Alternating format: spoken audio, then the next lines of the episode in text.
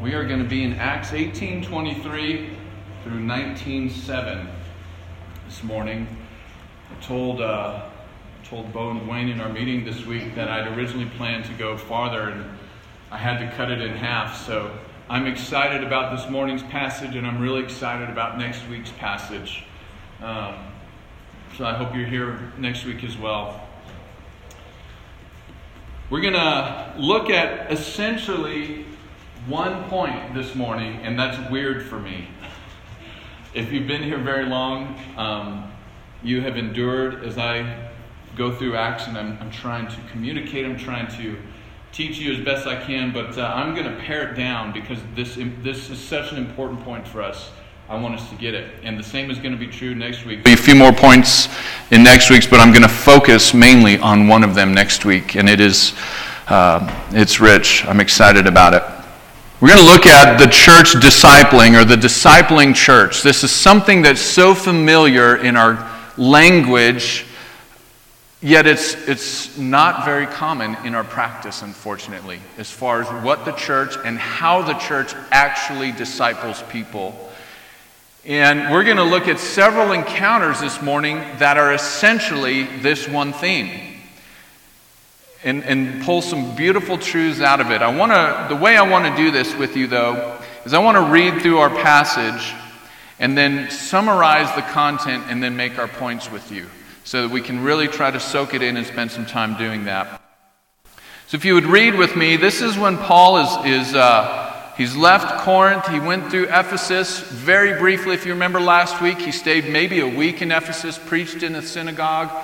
And the Jews at that time wanted him to stay, except he didn't. He had to get back to Jerusalem, if you remember, because he was under that vow that he had made.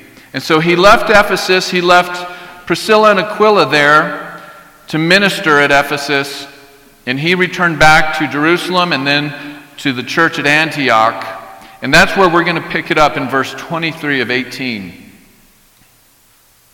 So Luke writes this After spending some time there, he, that's Paul, departed and went from one place to the next through the region of Galatia and Phrygia, strengthening all the disciples. Now, a Jew named Apollos, a native of Alexandria, came to Ephesus. He was an eloquent man, competent in the scriptures. He had been instructed in the way of the Lord, and being fervent in spirit, he spoke and taught accurately the things concerning Jesus, though he only knew the baptism of John. He began to speak boldly in the synagogue, but when Priscilla and Aquila heard him, they took him and explained to him the way of God more accurately. And when he wished to cross to Achaia, the brothers encouraged him and wrote to the disciples to welcome him. When he arrived, he greatly helped those who through grace had believed. For he powerfully refuted the Jews in public, showing by the scriptures that the Christ was Jesus. And it happened that while Apollos, Apollos was at Corinth, Paul passed through the inland country and came to Ephesus. And there he found some disciples. He said to them, Did you receive the Holy Spirit when you believed? And they said, No, we have not even heard that there is a Holy Spirit. And he said to them, Into what then were you baptized? They said, Into John's baptism. And Paul said, John baptized with the baptism of repentance, telling the people to believe in the one who was to come after him, that is, Jesus. On hearing this, they were baptized in the name of the Lord Jesus. And when Paul had laid his hands on them, the Holy Spirit came on them, and they began speaking in tongues and prophesying. There were about 12 men in all. Let me give you some quick background on Ephesus. Ephesus is an important city, not only historically, but biblically. Historically, there was at its height about 200,000 residents in this city. It was the largest commercial center in all of Asia Minor, west of the Taurus Mountains, and it was notorious for its idolatry. If you've ever done your history, one of the seven wonders of the ancient world was at Ephesus, the temple of Artemis, or Diana, if you're speaking in Roman. The Ephesians themselves had prided themselves on being the gatekeepers of that temple. Now, this wasn't the only temple. There were many other temples and religious places of worship in Ephesus. It was a very religious area full of idolatry, but the temple of Artemis was world renowned for its beauty. It was four times larger, for instance, than the Parthenon in Athens, from which Paul had just come. It was made completely of marble. No other building in, in ancient Greece was made of such beautiful stone, and it was the largest building in the entire Greek world. As far as its biblical importance, there's two letters written to the church at Ephesus. One was by Paul, and the other was by the Lord himself in Revelation chapter 2. The content of Paul's letter is set apart when you read it from almost every other letter he wrote in the New Testament. It flies very, very high theologically. In fact, chapter 1 of Ephesians is it's beautiful, but it's this incredible exposition of God's plan from eternity past. And it's one sentence in the Greek. So they were very deep theologically. The other churches, Paul seemed to fly a little bit closer to the ground. But you get the sense from Paul's letter that this church went very, very deep, and yet to them was given the first warning by the Lord. If you remember, the Lord's warning to them was that they had left their first love. So it didn't matter how deep theologically they were, it didn't matter how much of that theology they could soak up. Absent a, a, a love of Christ didn't mean much. So let's begin our point. There's four encounters essentially that we're going to look at, and I'm going to summarize them and then pull these points out for us, okay? The first is in 1823 when Paul departs from the church at Antioch and he goes through the region of Galatia and Phrygia. And what's he doing? He's strengthening the disciples. It's a very quick sentence for us to read, but it's very, very pregnant with stuff to consider If you remember, this is the region that Paul wanted to visit on his second missionary journey. He tried to get in here, and in chapter 16, the Holy Spirit forbid him to do that because at that time, he was directing him to go to Macedonia, Europe. So Paul couldn't go strengthen the disciples the first time. Now he does. He's allowed to, and he makes the most of it. All these churches he founded needed upbuilding in the faith. They needed grounding. They needed leadership. They needed the Lord, and he spent time strengthening them. It was his desire to do so, and he finally got to. There's also a pragmatic reason, I think. It was the quickest and most direct route to Ephesus. Remember, look up in verse 19 of chapter 18. It says, They came to Ephesus. He left them, that's Priscilla and Aquila there at Ephesus, but he himself went into the synagogue and reasoned with the Jews. When they asked him to stay for a longer period, he declined. But on taking leave, this is what he told them I will return to you if God wills. And he set sail from Ephesus. The first time he tried to get to this region, God didn't will it, so he went around, made, made his way to Troas. He wanted to return to Ephesus, and he had learned at that point to discern the Lord's will. So happens that the Lord did open this door for him to go into the Galatian region. And so he went and strengthened the churches, made his way back to Ephesus. So, Paul, the first encounter we're going to see, strengthens the churches. But next, we're introduced to the character of Apollos in verse 24. It says, Now a Jew, this is while Paul is going through that Galatian and Phrygia region, a Jew named Apollos, a native of Alexandria, came to Ephesus.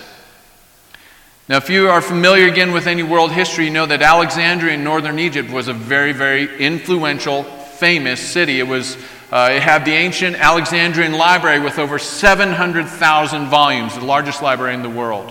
Very schooled, very eloquent, rhetorically, but there's also one fourth of the population, which could have been pushing close to a million or 700,000 people at that time. One fourth of that population was Jewish.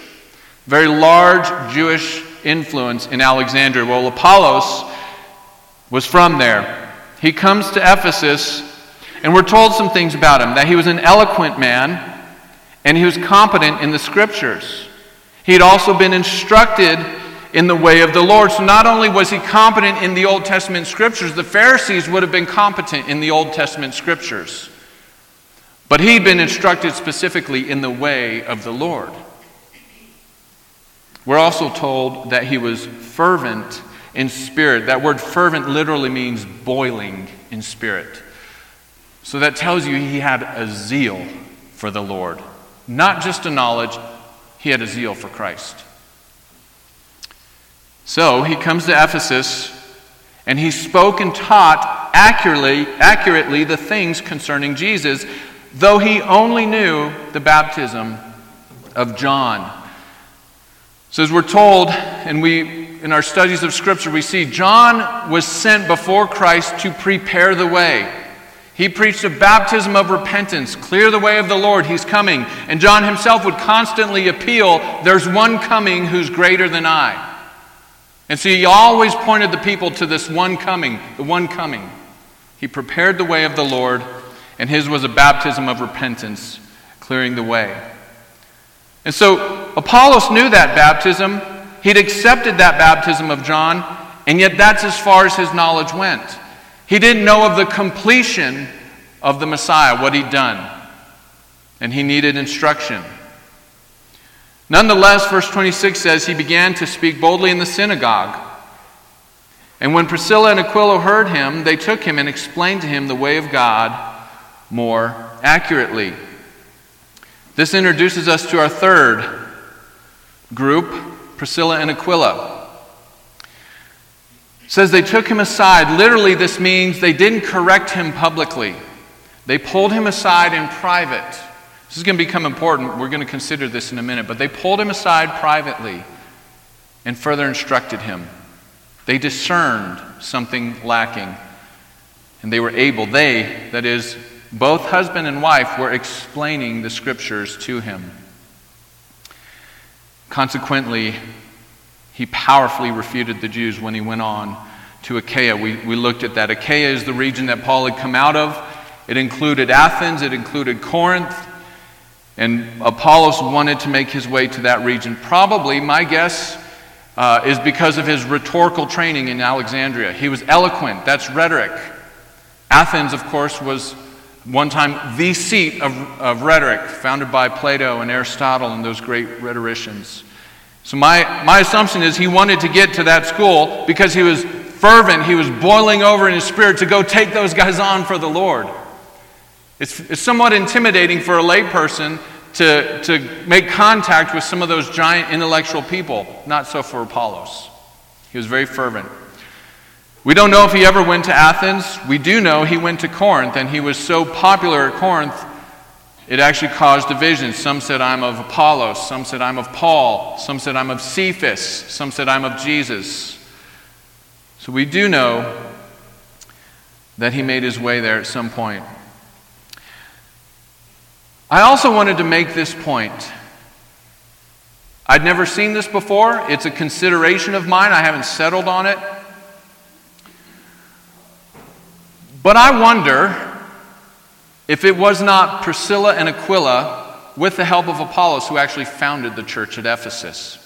If you remember, Paul didn't stay very long. He stayed a week and had to keep going. He left Priscilla and Aquila there, and he's gone for several months. I don't know how long exactly.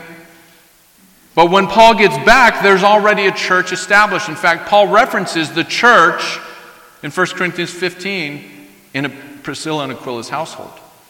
There's already disciples made at Ephesus when he gets back. And so it caused me to wonder was it Priscilla and Aquila with the help of Apollos who founded the church at Ephesus? If so, that kind of changes our view of lay workmen, does it not? I love that point. They did, at the very least, much of the groundwork in Ephesus before Paul's return, which to me is one of the healthiest indications of a church and discipleship. That the Apostle Paul could leave Priscilla and Aquila there, move on, and when he comes back, the work has expanded, disciples have been made, and not only that, a man of Apollos' stature has been even further grounded by these, this couple. What a sign of a healthy church. It flourished despite Paul's absence. By the way, that's every pastor's desire. It should be. It's terrifying to think that if a pastor were to leave a church, that the church would fold its doors. Because it shows that the church's faith always rested on the pastor's ability and not the Lord himself. It shouldn't be like that, but often it is like that. There's a cult of personality that, that develops. It happened at Corinth, and it happened to Paul himself. He refuted those people who would say, I'm a Paul. No. What am I? I'm a worker. That's it. And he pointed them to the Lord. It's every pastor's desire to see this kind of church dynamic flourishing as it did. The fourth encounter that we're going to consider and draw our points from is the one when Paul finally happens to get to, to Ephesus after Apollos was at Corinth. And he finds the disciples who had not received the Holy Spirit when they believed. Now, there is some debate as to whether or not they were believers or not at this point. And while I'm not going to get into that debate, essentially it doesn't matter at this point because they were nonetheless believers at the end of the encounter, right? They did receive the Spirit, evidenced by them speaking in tongues and prophesying, the same evidence that was given on Pentecost and each additional stage of the Lord expanding his reach in the world. It's the last time that we see that outpouring in this way. But nonetheless, when Paul got there, he sees that there was something again deficient in these disciples, these 12 people he ran into, leading him to ask the question Did you receive the Spirit? No. We don't even know if there is a Holy Spirit. Into what then were you baptized? They said, Into John's baptism. We're not told this, but I think the way Luke writes it is I think these disciples had been influenced under Apollos' previous ministry. It's the same issue that Apollos had when he went to Ephesus. Some say that these were disciples of John the Baptist and had come here. Could be. I think the way Luke ties these together, they were disciples of Apollos, knowing only the baptism of John. In either case, Paul completes what was lacking in their faith. He says, You need to believe in the name of Jesus. They do, and were baptized in his name, completing the work of faith, the expression and outworking of that faith evidenced by the Holy Spirit coming upon them. So these four encounters identify for me the one point I want to focus on for us because it's right where we're at, church. It's right where we're at. And next week, even more so. I'm so excited. Spiritually healthy indicators of a church. There's four. There's more, but I, I chose to focus on these four involvement in spiritual formation of others, mature believers able to do the work, a true concern for the spiritual health of, health of others as opposed to personal aggrandizements or self glorifying, and last, humility and teachability. The reality is, church, is that all of us are involved somehow in spiritual formation. All of us are being formed to something. There's not a day that goes by, there's not a minute that goes by that you're not being discipled somehow, some way, formed into the image of something. In our case here, we see Paul strengthening the churches. We see Priscilla and Aquila instructing Apollos. We see Apollos strengthening the church at Corinth. And we see Paul completing what lacked in the 12 disciples. There's spiritual formation of the kind we're after, but the reality is there's always spiritual formation of one kind, good or bad, going on in your life. Everyone is a worshiper of something. Everyone is being formed and discipled in something. The real question then is what or who are we worshiping, and to what are we being formed and discipled in? As a statistic to support this, consider this. Does anybody know what movie franchise has grossed more than all the previous movies in the last 10 years? Take a guess. What is it? Not, well, Disney owns it. Marvel Comics. Marvel Comics. And it all has to do with what? Superhero and hero worship. They've made nearly $15 billion. Is that not an interesting parallel? We are worshiping something. We long for worship. The early church father Origen said it this way What each one honors before all else, what before all things he admires and loves, this for him is God. A favorite old pastor of mine, Thomas Guthrie, said it even more plainly The soul craves to worship as the body craves for food.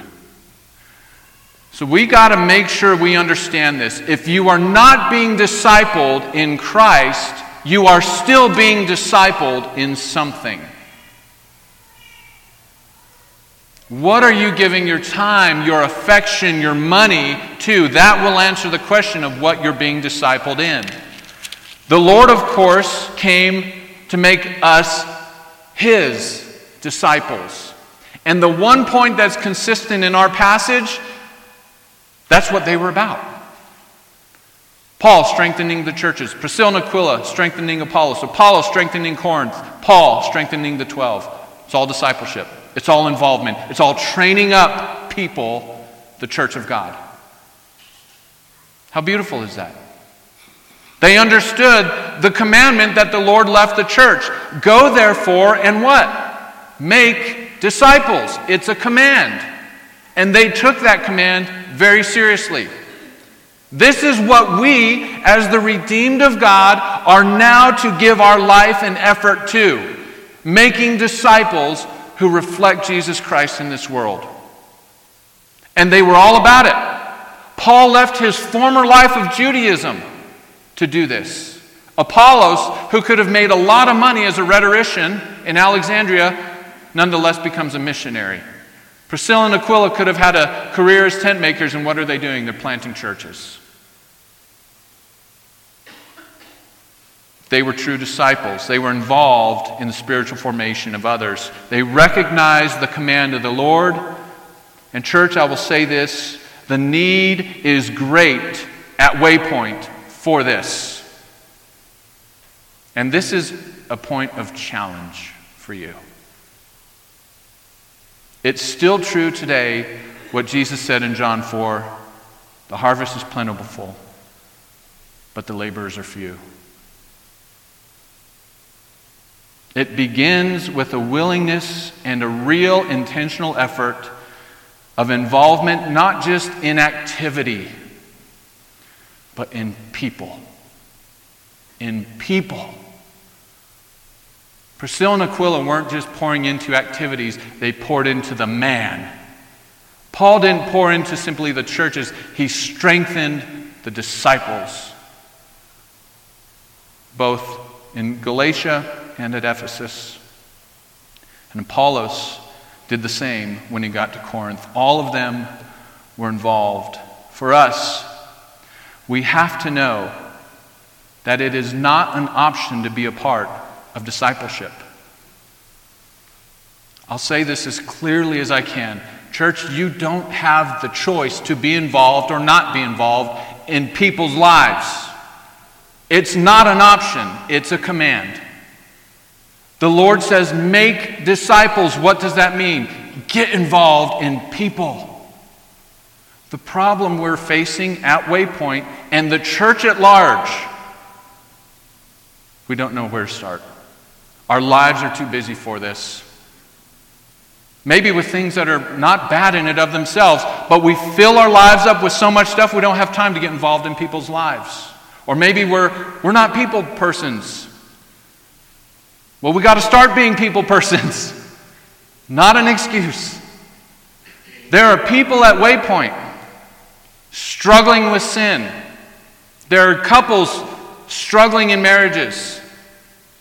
There's young believers asking questions and answers, and there's not enough of us to minister to them.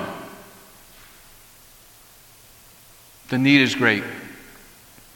At Waypoint and beyond, what the church needs more than anything is people who mirror what we just read. And Apollos, and Priscilla and Aquila, and Paul, they're willing to serve the Lord. They're willing to serve the Lord. Now, I'm not advocating you go quit your job, but what I am advocating is that you seek service to the Lord in your job. That you recognize that's your mode of discipleship right there. That there's people you come in contact with at work who need to hear about the Lord Jesus and then be discipled, grounded in the faith. There's that need. Maybe it does mean that some of you are being called out of your job to be missionaries. There's a great history of that happening. Whatever the case, you are a disciple first and foremost. This is from the book Transformational Discipleship, which, by the way, I'll, re- I'll uh, remind you, after I'm done with the book of Acts, this is where we're going. We're looking at discipleship, and I'm going to camp out here as a theme for however long I have to. I've already begun outlining the lessons. This is one of the books I'm going to introduce you to. There's several more. This is what the author said As our churches grow, we become increasingly proficient in a myriad of other things, from branding to facility management. But are we making disciples? Have we become proficient in many things while simultaneously becoming deficient in the one thing that matters most? I can answer that for us. Yes, we have. I asked a lot of people in our church, when you came to faith, how did you start growing in the faith? How did you start learning? You know what the common answer was? And this is my answer. This is me, too. The way I learned was not by somebody grabbing me and saying, Seth, let me help you, is by going to church and figuring it out on my own. And my growth, instead of skyrocketing like we see in the New Testament, was more kind of like that slow bell curve. Anybody else identify with that? That identifies the problem for us. What's the problem? We're not pouring into each other.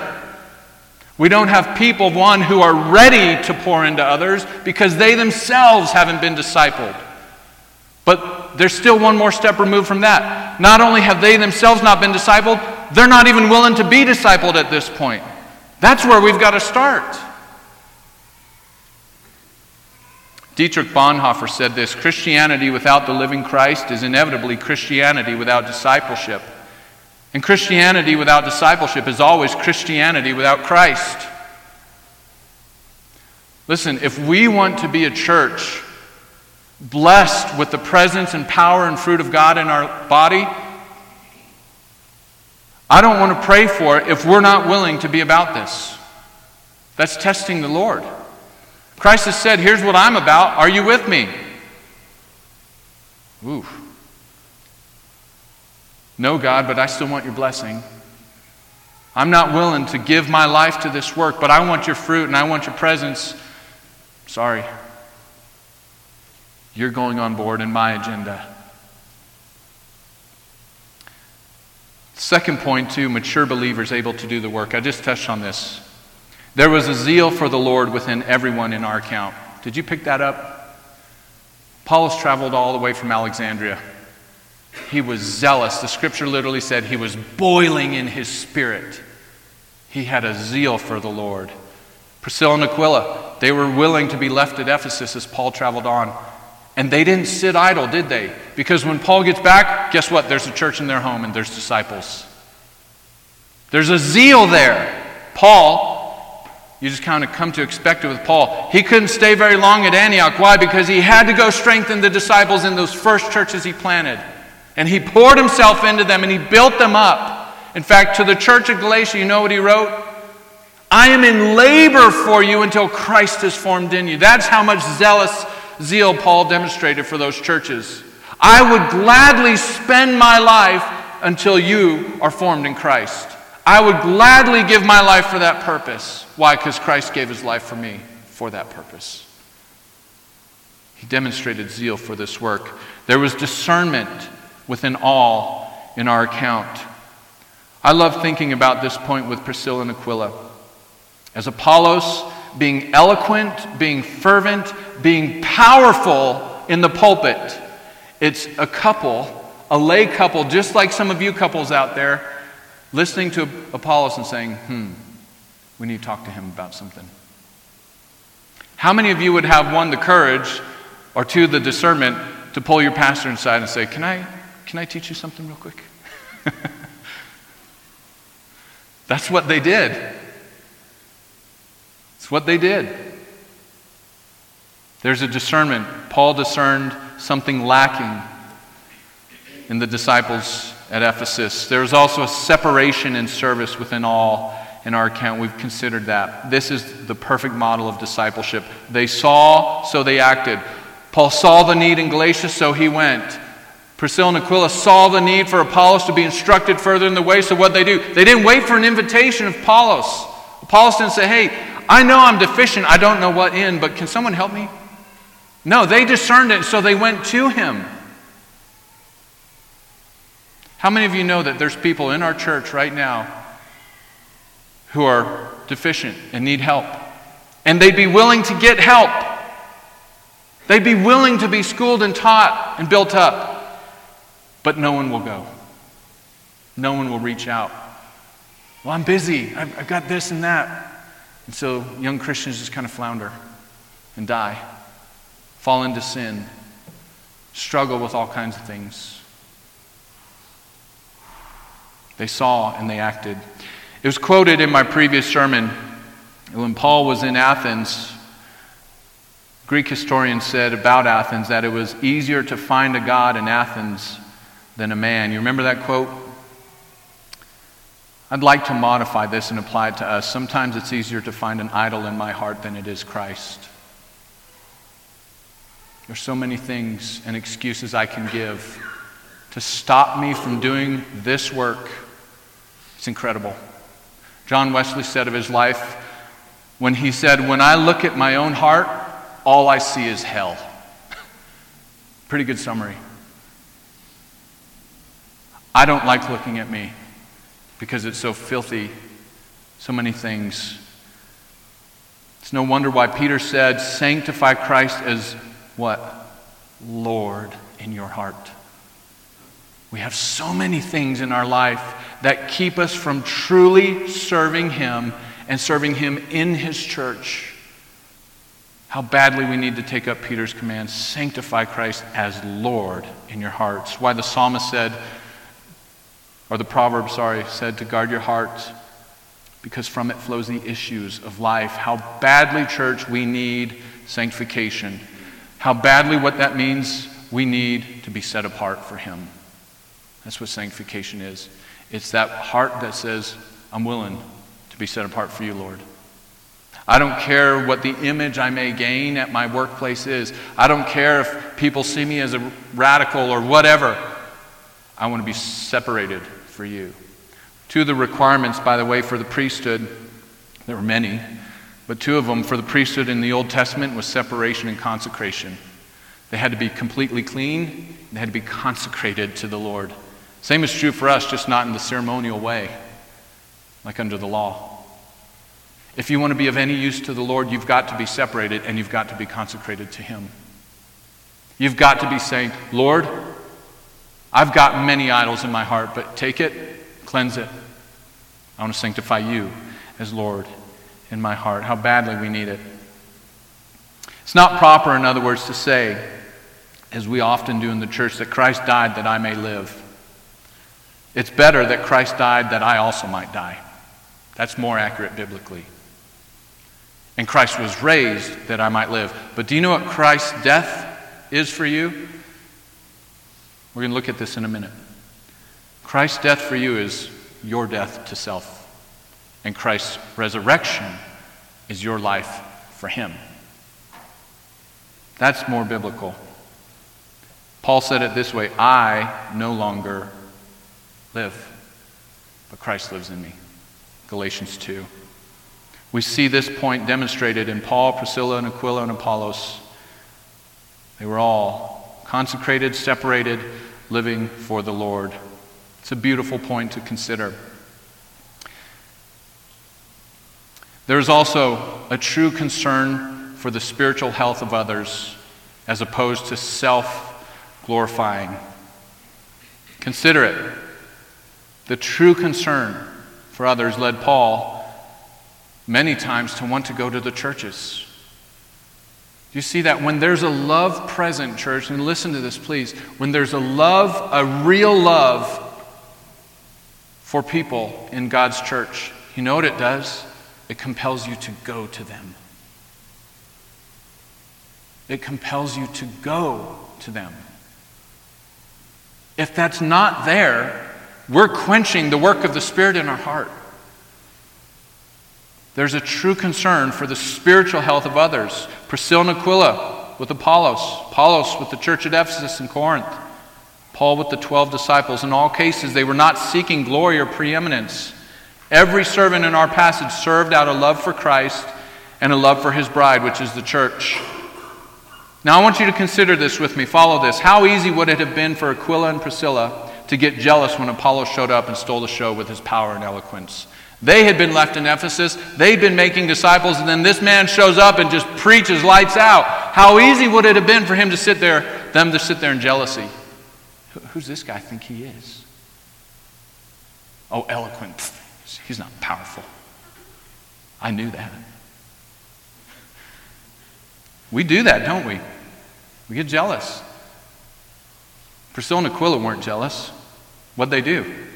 They saw something lacking, so out of love for him, said, Hey, can we help you? We want to make your ministry more effective. And they did. They further instructed him, and then he says, Hey, I want to go to Corinth. And they're like, Right on, bro, go. Let's, let's write you a letter of recommendation. They wanted to help his ministry. They didn't care if they got the glory for the church at Ephesus. They were thankful to have such a man who was so fervent, powerful, and eloquent in the scriptures. He could get up with all the Jews and refute them publicly. I tell you what, if someone walked into our church like that, I'd, I'd take him in a heartbeat. I'd say, hey, I'll take out a second mortgage to hire you, buddy. No, I wouldn't do that. But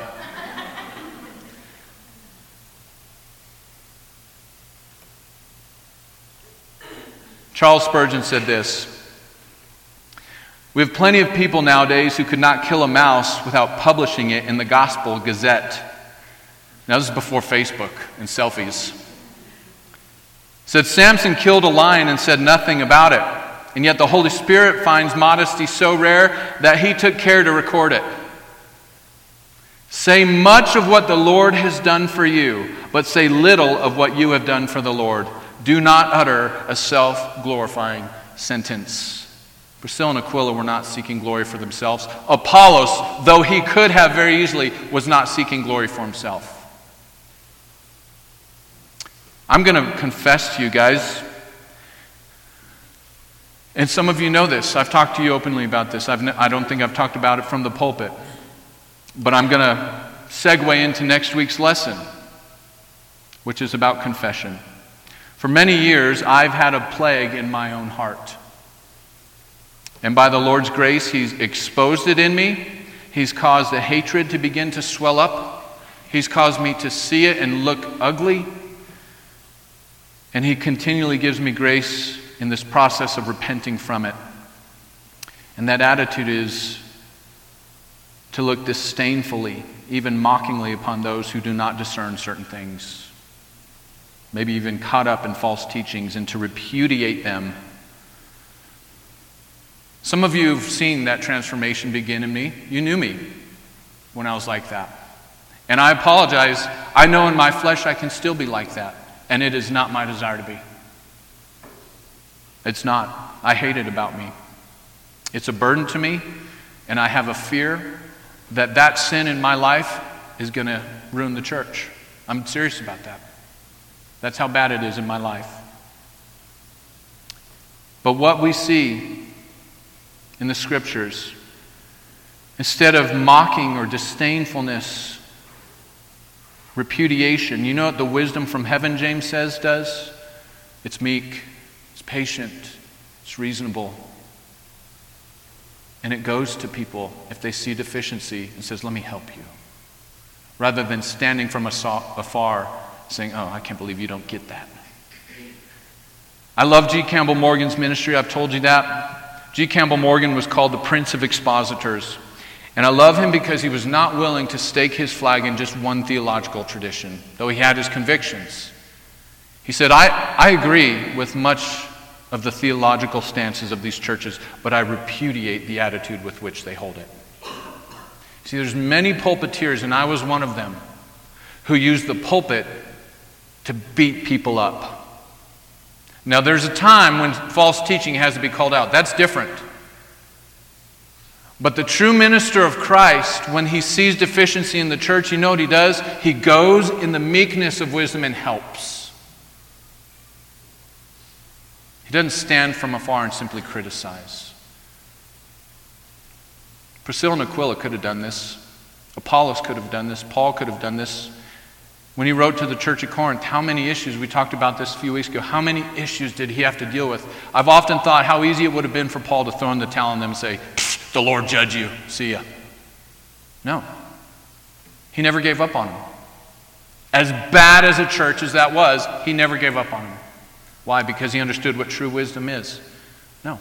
I'm going to you, and I'm going to help you. It's easier to be belligerent and dogmatic rather than going to the person in humility and instructing him with gentleness. It's easier to be belligerent than to be humble and help. It is. I've been there. I'm speaking from experience. Because when I stand from afar, guess what? I don't have to check my own heart in dealing with people. We can sit in our chairs and criticize, and we don't have to deal with us and my deficiencies of character, my deficiencies of knowledge. And so we never get engaged, we just shoot at each other. It's time to get over that. Say, I might not agree with you, but I'm going to talk with you and I'm going to love you. Paul instructed the church in 2 Timothy, he told Timothy, teach, exhort, rebuke with great patience. Patience. There's many preachers I love today, and I, I agree with them theologically, but I find myself distancing myself from them because of the heart with which they hold their theology. I'll take what they say as true, just like Jesus said, hey, do what the Pharisees said, it's not wrong. But don't be like them. I'll say this the opposite is also true. I know many pastors and theologians and whatnot can use the pulpit as a bully pulpit, but the, also, the opposite is true from the, the pew. There's many people who sit in the pews and they'll criticize the pastor, they'll criticize the churches for what they're not doing, and yet they won't go to the church pastor or the leaders or anybody and help. They'll just criticize and then they'll leave. It goes both ways because it's the same heart. And we've had it here at Waypoint. We've had it here at Waypoint. It grieves me. What we need is workers who care more for the spiritual health and discipleship of the one who is weaker than to showcase their own superior discernment and abilities. We need those who see themselves as small and are willing to invest in others' lives to make them successful. That's what we need. And we need it here. Humility and teachability is a good follow up. I'm so impressed by the humility of Aquila and Priscilla. So easy it, would have been for them to sit there and criticize and be jealous. But you know what I'm most impressed about is the humility and teachability of Apollos. He was a, he was a powerful man from the pulpit, but he didn't refuse correction. He took it, and he was made the better for it. I've thought about something. For those of you who were at the Pregnancy Resource Center a few weeks back, I've thought about something that was said there. It's been brought back to my attention over and over since then. Perhaps you remember the speaker talked about what would have happened if we did repeal the Roe versus Wade decision and abortion was made illegal. Remember what he said? He said the church would not be ready for what followed. And he's right. He said the desire of people to get an abortion would still be present, and the church is not ready or equipped to engage those people with help. We're not ready. He gave the example of prohibition, if you remember that, and how the church primarily fought victoriously to get alcohol banned. And yet, in the end, it failed, not because of legislation, it failed because we never dealt with the heart of the person who turns to alcohol. We can legalize or legislate all these issues. It doesn't matter. If the heart's not transformed, nothing's going to change. There's got to be humility and teachability both in the one teaching and the one receiving. What we are after here at Waypoint, and this is a hard process, I'm going to confess, it is a hard process to change this culture, and I'm learning it. But what we want is transformation, not simply programs, not simply busyness. We want, we want to see people transformed. We want to see people who are apathetic become boiling in spirit. We want to see people who are ignorant of Christ and His Word filled with the knowledge of Christ. Transformation, though, may require you to transform first. A person is quite useless, as I said earlier in ministry, who's able to look at himself and not find sin needing to be confessed, or spiritual disciplines needing to be refined or established in your life, or work for Christ needing to be done that he or she can do. As mighty as Apollos was, his greatest strength, in my opinion, was not his eloquence or his knowledge, it was his humble, teachable spirit. Before we can pour into anyone else wisdom and knowledge, we must possess humility ourselves to gain wisdom and knowledge. We cannot give what we do not possess. If we want to exercise love toward others, we must first be filled up with the love of Christ by spending great amount of time with him and taking in his loveliness. If we want to exercise humility toward others, we must first be humbled ourselves. Here's the applications. Spiritual formation Are you still a babe in Christ? This is where we've got to begin. Let me ask you these questions. I don't want you to answer out loud yet. You might next week. Are you still characterized by the flesh? In other words, what's your life look at like throughout the week when people are present or not present? Are you carnal? Are you fleshly? More characterized by sin? Are you stuck on the basic truths of Christianity? Did you come to faith and never grow in your knowledge of Christ? Peter's last words in 2 Peter 3:18 was grow in the grace and knowledge of our Lord and Savior Jesus Christ. Are you stuck still on basic truths? Even if you've been a Christian for decades perhaps. Are you still more than not serving your own interests as opposed to Christ's?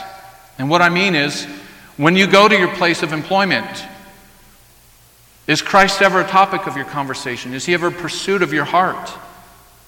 Do you seek how you can be a minister of Christ where you're at? Or do you just go through your day without even thinking about that? Are your daily passions and longings for the things of God or the things of the world? Had a man tell me after church, before church last week, I was talking with him, and he's right. He said, You know, so many of us know exactly where our retirement portfolios are at but we couldn't tell you some of the basic truths of Christianity from the scripture. So, how do we embody what we see in this passage in Acts? I'll tell you this I have a deep, deep burden and conviction, church, that we desperately need this right now. We desperately need what we see in this passage right now. Spiritual discipleship type interactions. But I don't know if we're ready for them. So, how will it come about that we might get ready? That we might witness the kind of spiritual maturity that we've seen in this passage? How do we get there? By the way, I'm not giving up. I don't see it happening yet, but that's what I'm laboring for. We have to do an honest evaluation of where we're at. In other words, can we feast on a steak dinner if we're still only ready for milk? No. And I'm not going to try to push that yet. If we've got to have milk, we've got to have milk but I'm certainly going to push it because I like steak more than milk. I want to grow. Paul said this in 1 Corinthians 3:1. He said, I'll read it for you. But I, brothers, could not address you as spiritual people, but as people of the flesh, as infants in Christ. I fed you with milk, not solid food, for you were not ready for it. And even now you are not ready, for you are still of flesh. They were Christians. He calls them brothers. And he goes on to to say, I'm confident of this, yet they needed to grow. Same is true for Hebrews 5. In verses 11 through 14, the writer of Hebrews says, Hey, church, by this time you ought to be teaching people. You ought to be at this point. But you're needing to be taught the basic truths of Christianity again.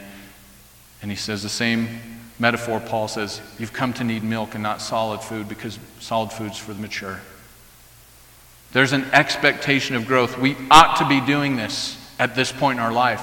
It is absolutely sinful if you can say you've been a Christian for 20 years and yet you're still in an infant stage. Something is drastically wrong with you in your walk. And it's got to be addressed. It's got to be addressed.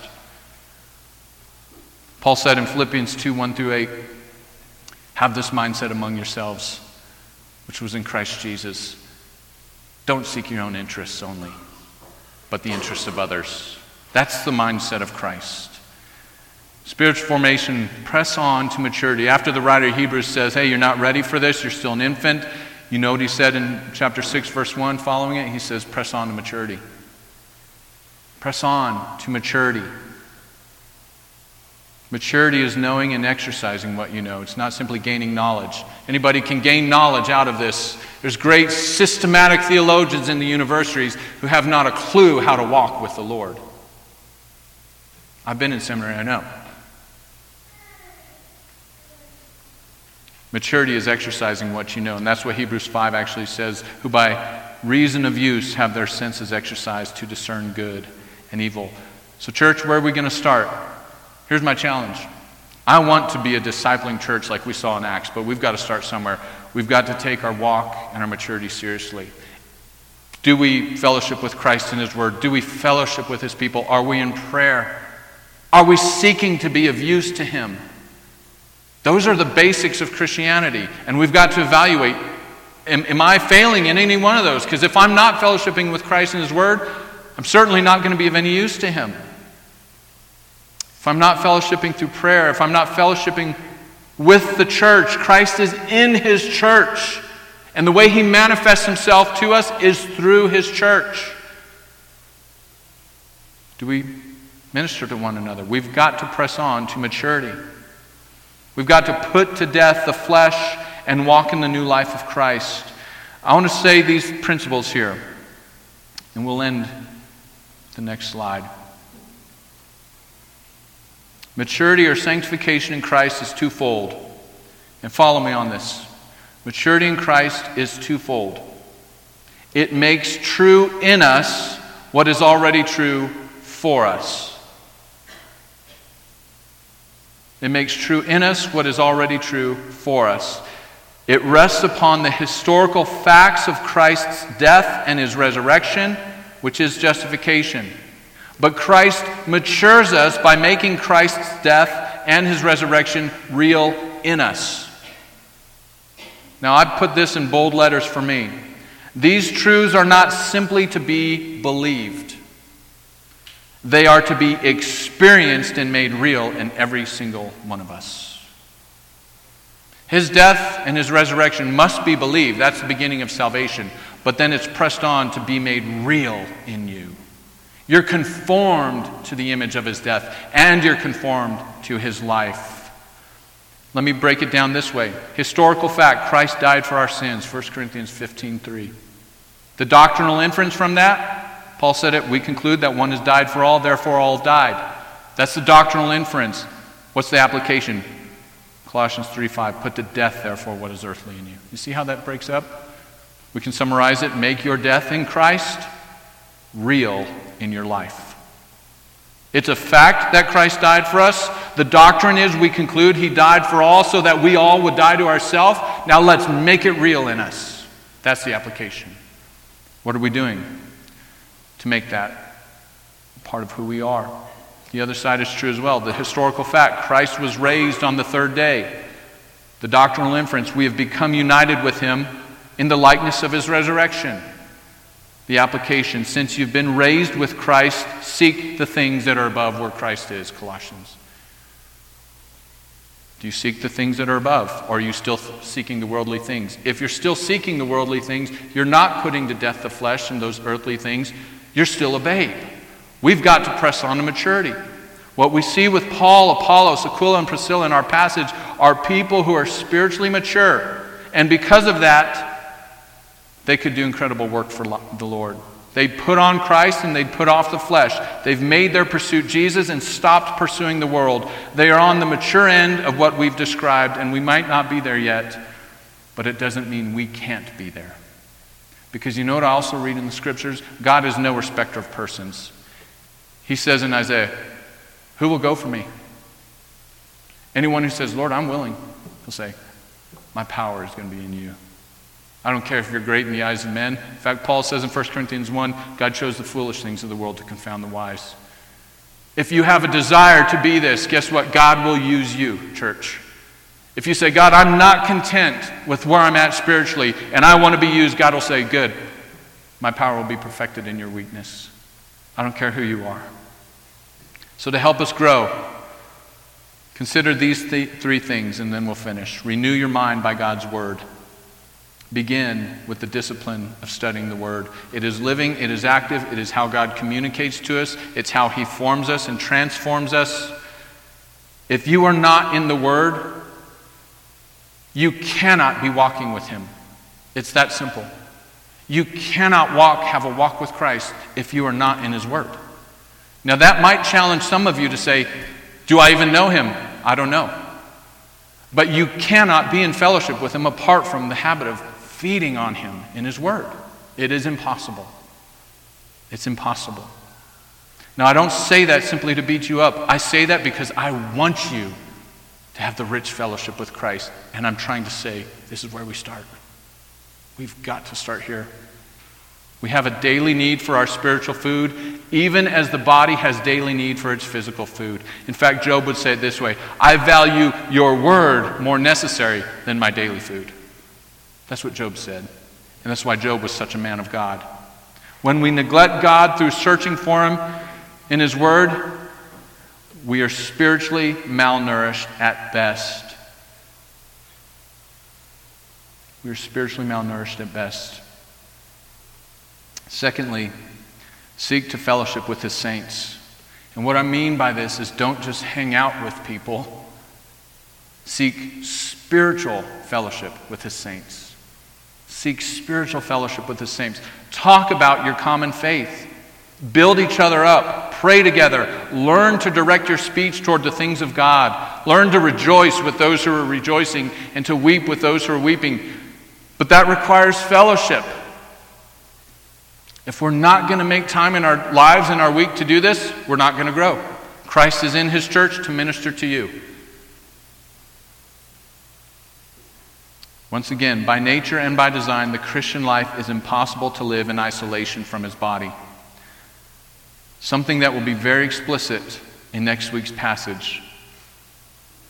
To illustrate that, how socially mature do you think a child would be who is kept from all fellowship during his formative years and then at the age of 12 introduced to people for the first time? It's a silly illustration, but that's somewhat what it's like when all we do is come Sunday morning barely interact with each other. I mean, honestly, we don't really interact. We, we talk to each other and then we sit down and we leave. If that's all we're getting in spiritual interaction, we're going to be socially immature in the Christian sense. The reality is, if we want to see change, we devote ourselves to the people who God died for. Just like Priscilla and Aquila, just like Apollos, just like Paul, they're pouring into the people of the church. I love it. I long for this. I'm laboring for this church. My prayer for us has been focused on this for the last two weeks. As I've been praying for you, as I've been praying for me, as I intercede for you. And by the way, Bowden mentioned this. What we've started doing as a leadership is picking one family a week, and we're just interceding for you. So if you get a card, it's not because we see like you're in trouble. We just chose you to pray for this week. We want to do this. We see the need for this. We want to build you up. So that's what that's about. I don't want you to freak out. It saddens me how great the work of spiritual formation is before us and how few, I think, are ready for it to engage in it. But it doesn't push me to despair. The needs are numerous in our body. We have people struggling with sin, struggling with the Lord, struggling in relationships. And I'm wanting to see an army raised up to build each other up. Ready for that work. I'm laboring with hope. I'm laboring for change and transformation.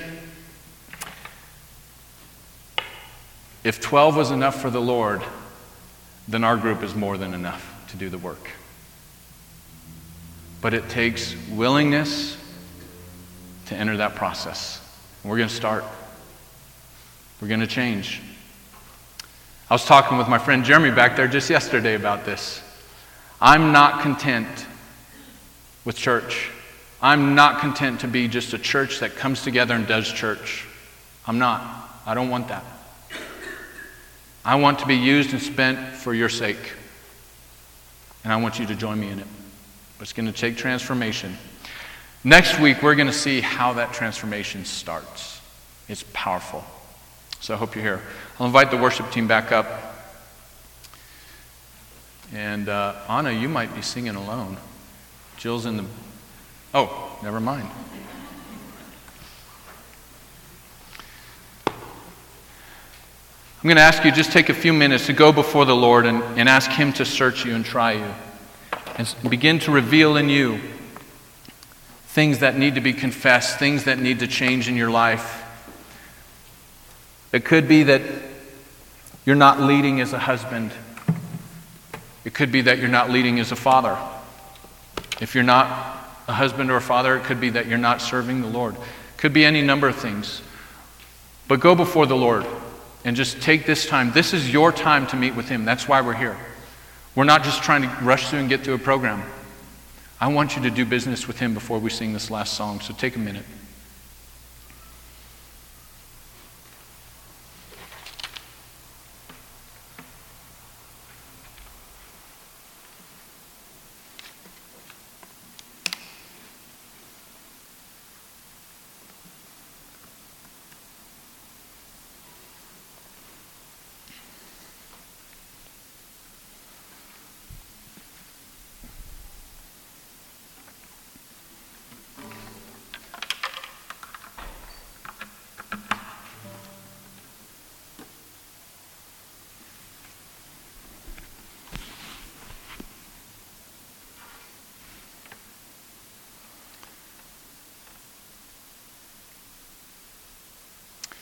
Father, I thank you for impressing these truths upon me.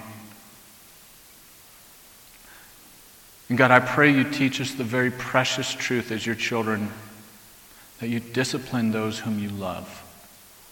And Father, if our souls are being scourged right now, it's because you are trying to draw us into a deeper walk, not chase us away that there's a malady in our soul that needs correction, and you alone, as the great physician, know how to deal with it.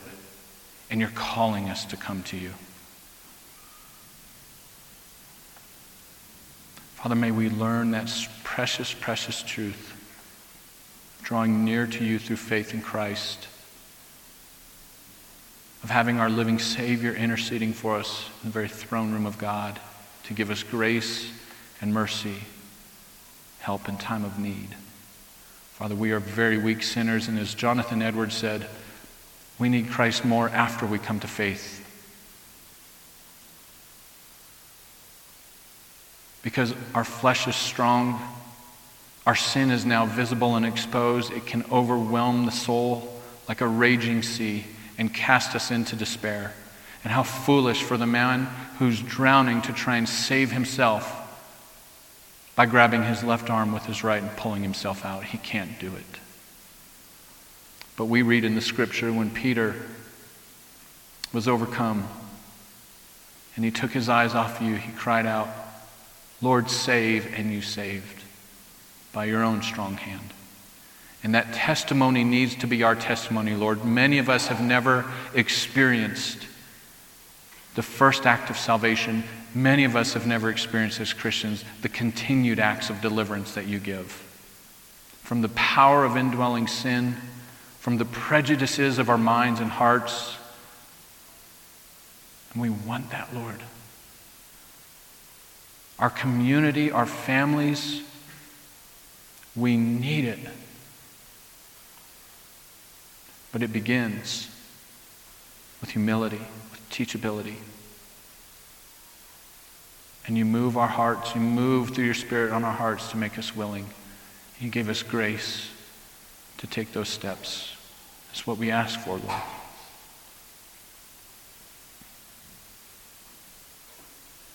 So, Lord, as we sing this last song, we, we want to honor you in our hearts and minds and sing out, Father, from our souls. Father, work on us throughout this coming week. Challenge us in our spiritual walk to not be content where we are right now.